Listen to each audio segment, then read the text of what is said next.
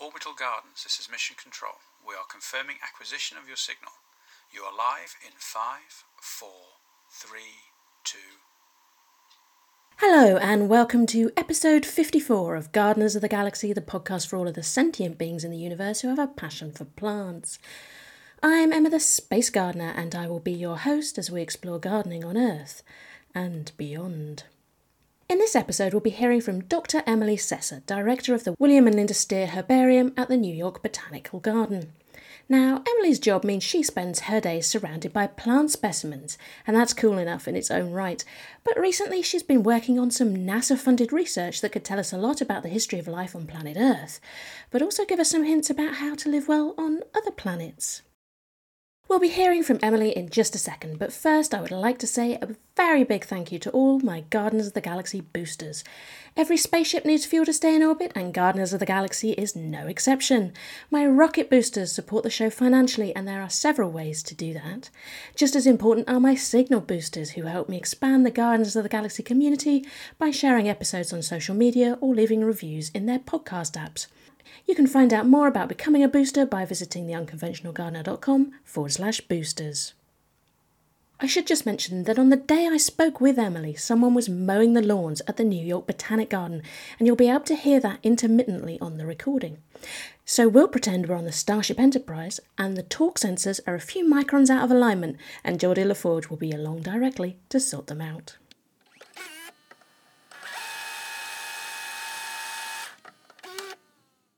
Emily. Welcome to Gardeners of the Galaxy. It's great to have you on the show today. Thank you. I'm so glad to be here. It's wonderful to talk with you. it's going to be a great show because your research is absolutely fascinating. So, can you introduce yourself and tell us what your job is, please? Yeah, absolutely. So I am the director of the William and Lynda Steere Herbarium at the New York Botanical Garden. Uh, so we're one of the largest herbaria in the world, and a herbarium is a it's a type of biological collection that is focused on plants, and so we are the keepers of dried, preserved plant specimens that are mostly plants that are mounted on paper, but we also have fungi, we have lichens that are growing on rocks, we have algae, we've got all kinds of things. So we have about 7.8 million specimens, and yeah, I, I have the honor and the privilege of being the director. Oh, fantastic. I love herbaria. They have yeah. so many sort of treasures hidden in cupboards. Yeah. Mm-hmm. people might think, though, I mean, this is a, a historical record of plants. What use is that in the modern world? Yeah, that's a wonderful question. So, oh, there are so many uses. So, herbaria globally and herbaria like ours at the New York Botanical Garden have been documenting the world's flora, so plants and you know anything that was historically sort of we didn't really know what it was, which is why we have things like fungi and lichens and, and those sorts of organisms, even though we know that they're not plants and they're not actually particularly closely related to plants. But these these collections have been the repository of our information about these organisms for hundreds of years. So herbaria started in around the 1600s, and so the oldest herbarium collections around the world will be about 400 years old. And so if you think about what that means, it means that we have this record preserving the world's flora uh, for hundreds of years and over the entire world, or you know anywhere that collections have been made.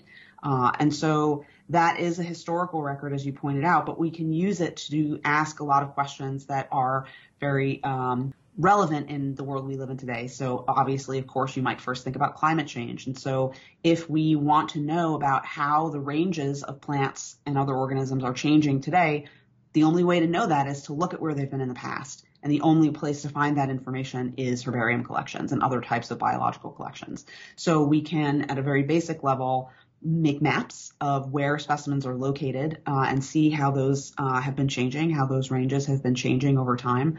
But the physical collections themselves are also useful in lots and lots of interesting ways, including in ways that, of course, people were not thinking about 200, 300 years ago when they were making these collections. So obviously back then they were not thinking about DNA. They had no idea that DNA existed. And yet today, one of the really major ways that herbarium specimens are used is that typically we will allow researchers to sample from the specimens in order to extract DNA and build phylogenies or sequence genomes or whatever it is that they're interested in doing.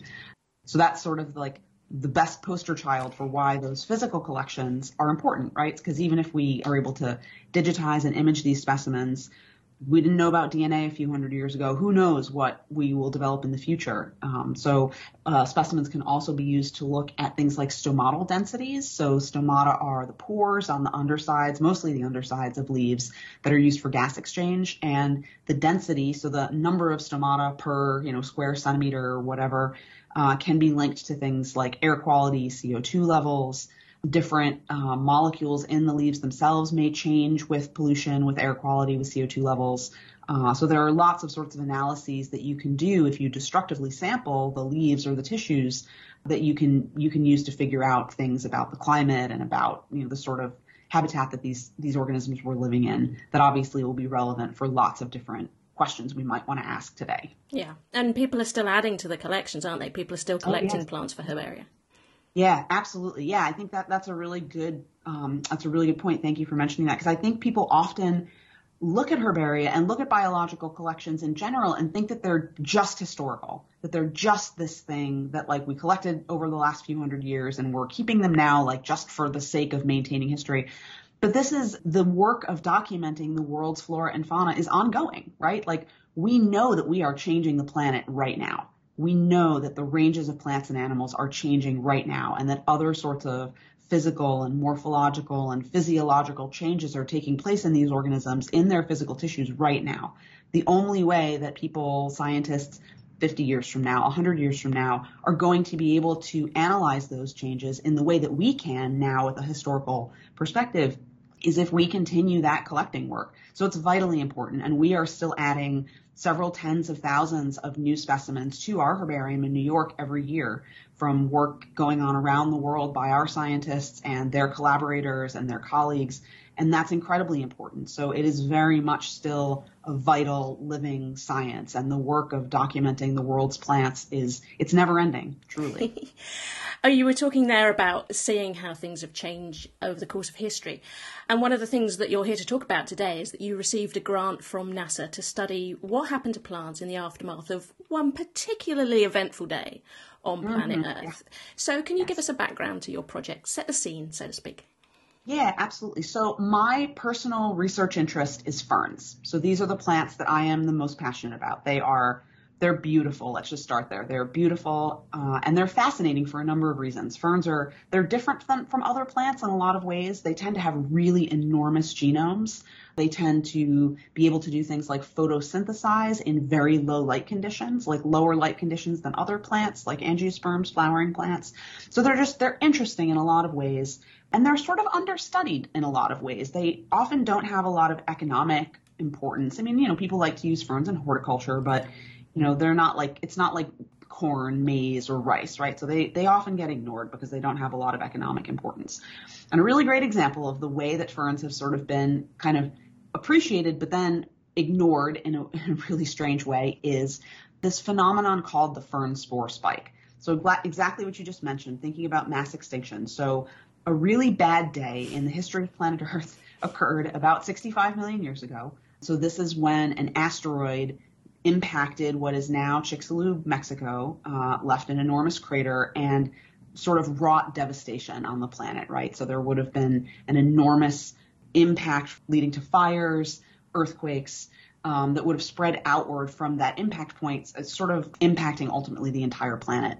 All the, the ash and soot that would have been knocked up into the atmosphere, both from the impact event, sort of throwing particulate matter into the atmosphere, but then from the fires, would have created basically nuclear winter conditions um, that would have lasted, you know, hundreds to thousands of years. And of course, as we know, lots of things went extinct, right? So most famously, all of the non-avian dinosaurs went extinct, and that was kind of what's now thought to have like allowed mammals to, you know, become really flourish in the aftermath of that.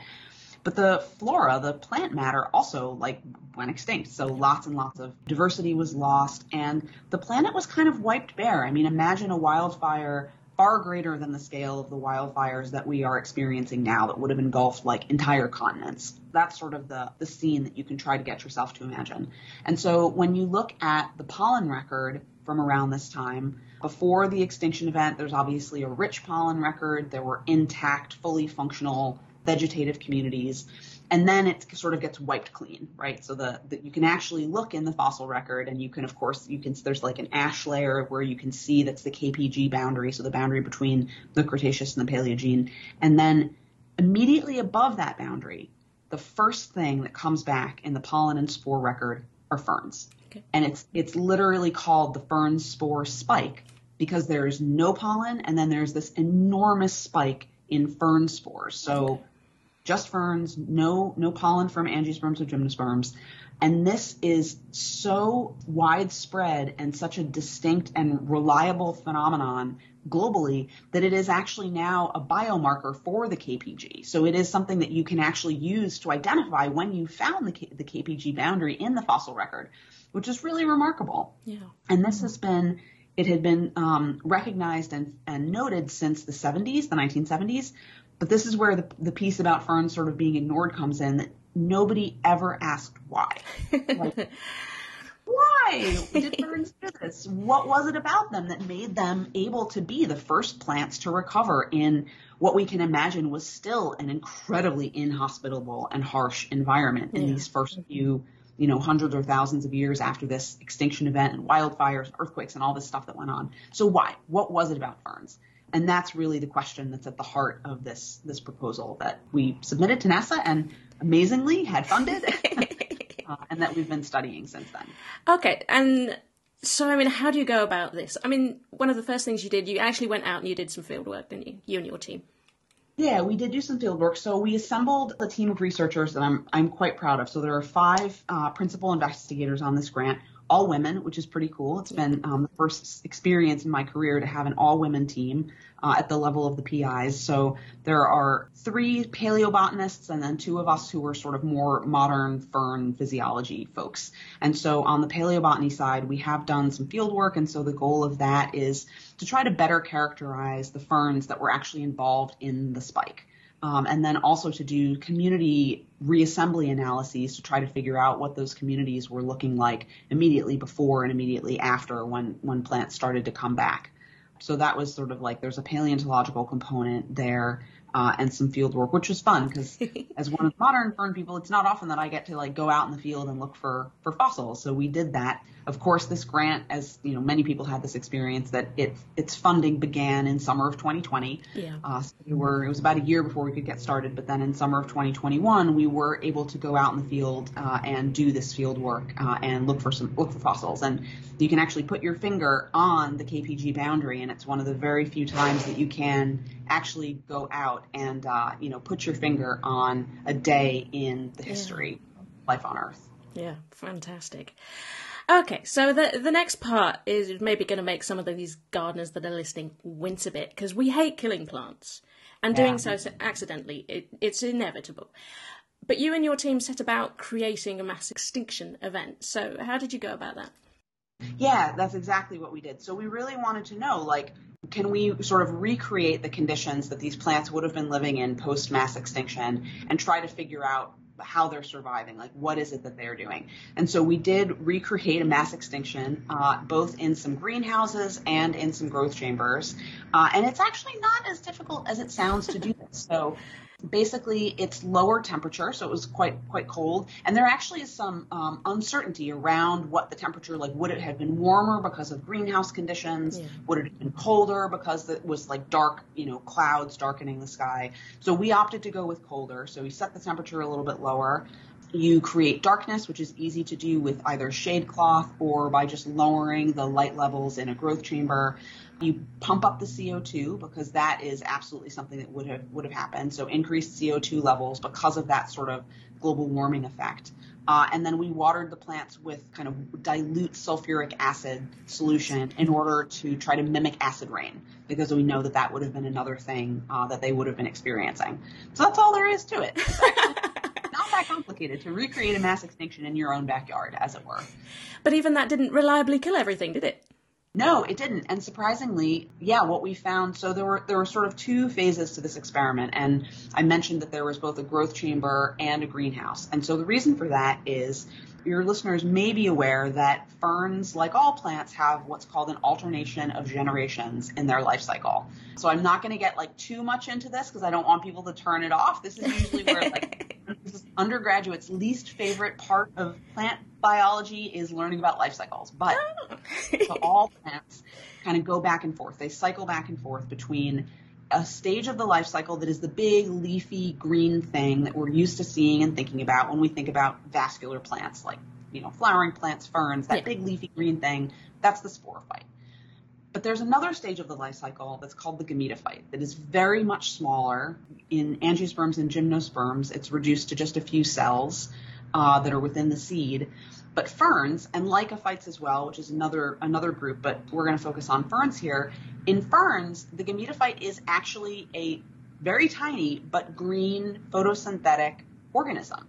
It has its own nutrition, it has its own ecology, and in fact, that is the generation of the life cycle or the stage of the life cycle where sex takes place. So it's really important.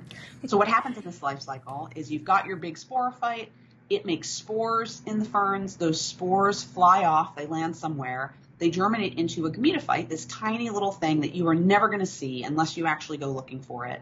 And then that gametophyte is actually where eggs and sperm are produced, so sex takes place there. And the result is then again the big leafy green sporophyte. Okay. So that gametophyte is really, really, really important because if your sporophyte dies, the only way to get it back is for a gametophyte to successfully germinate and grow and for sexual reproduction to take place there. And even among fern people, the gametophyte generation often is kind of ignored. Yeah. There are not all that many people in the world who work on gametophytes, despite how incredibly important they are for establishment and reproduction. And so we really wanted to not fall into that trap. Uh, and so the um, greenhouse experiments focused on the sporophyte generation, and then we did a separate set of experiments in a growth chamber focused on gametophytes and you can grow them easily in a growth chamber because you can just you can on a petri plate you could have like thousands of spores that would germinate into thousands of gametophytes. So it's they're small scale, they're pretty easy to work with if you can get them to grow. And so this was actually my part of the project was uh, the growth chamber experiments. And so I had some wonderful students, undergraduates and graduate students at the University of Florida, which is where I, I was previously, and they carried out this experiment. So they grew a set of these ferns, uh, gametophytes in um, control conditions, of course, and then in our what we called the SAD conditions, which was the mass extinction green uh, growth chamber. And what we found was that the spores took longer to germinate in the mass extinction conditions, but then they did better.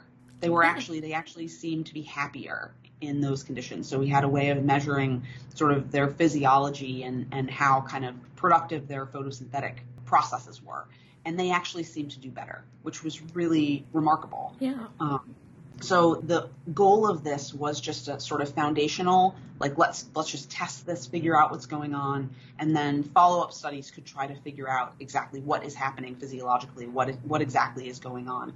But for the first pass analysis, which is what the, the focus of the proposal was, it does in fact seem like species that we looked at they're happier. They're doing really well in these conditions, which was pretty remarkable. And the growth chamber experiments are still they've they've concluded, but we've not yet analyzed all of the data because they yeah. just finished a few weeks ago. So stay tuned for what the, what those uh, greenhouse experiments will show. So we've got the the final results to to look forward to in the future. From your perspective, what do these results tell us? That what have you seen? Should we be growing more ferns? Yeah, I mean, I think it I think it says something about their resilience. So clearly these are resilient organisms. They're able to survive and thrive in really challenging circumstances. And that's something important to think about both for us on the planet now as we're doing lots of damage.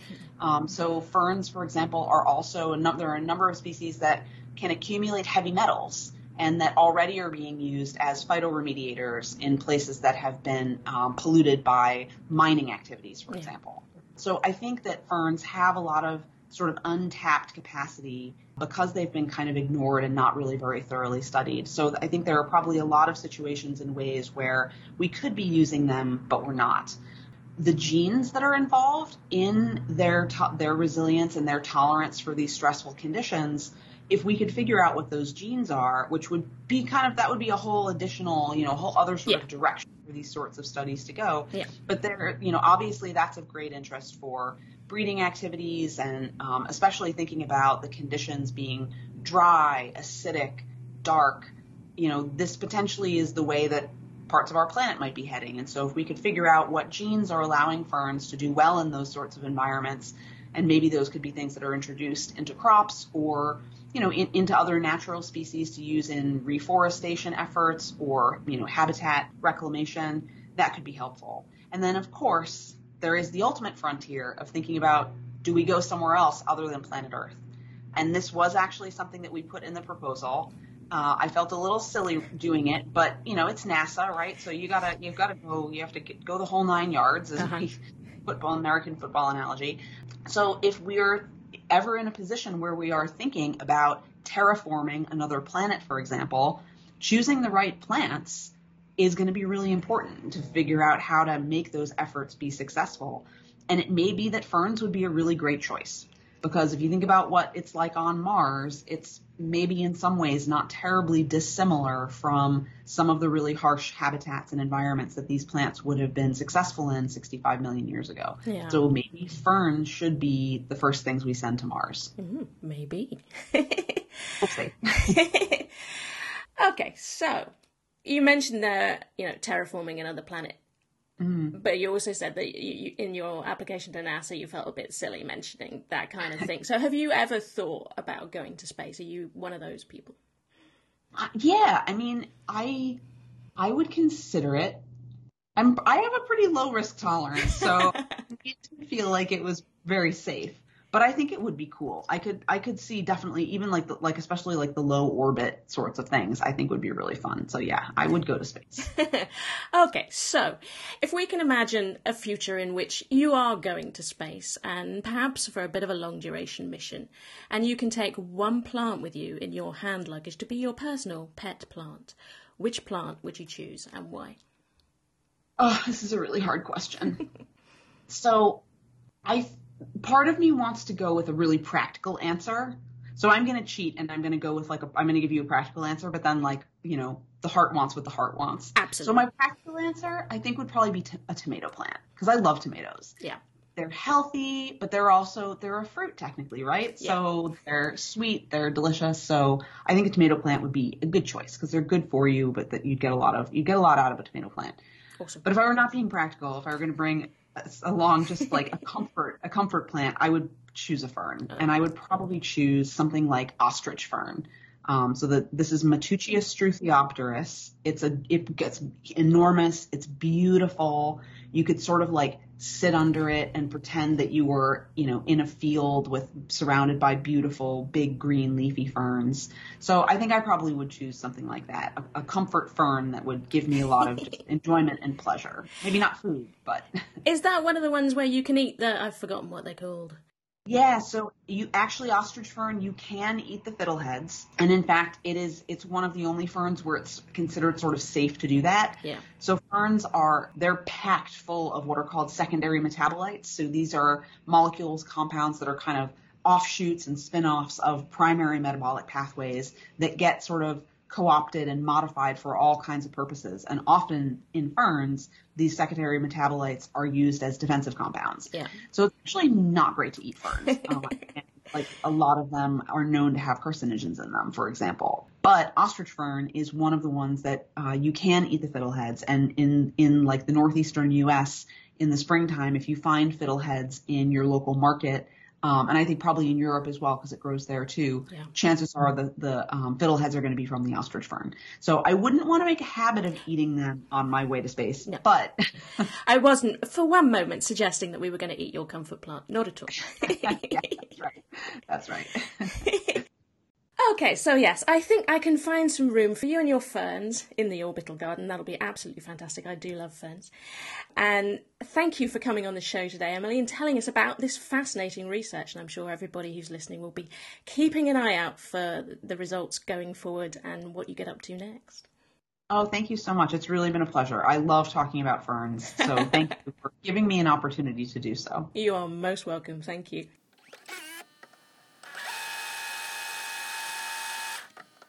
I'll put the links to Emily's webpage and Twitter in the show notes, which you'll find at theunconventionalgardener.com.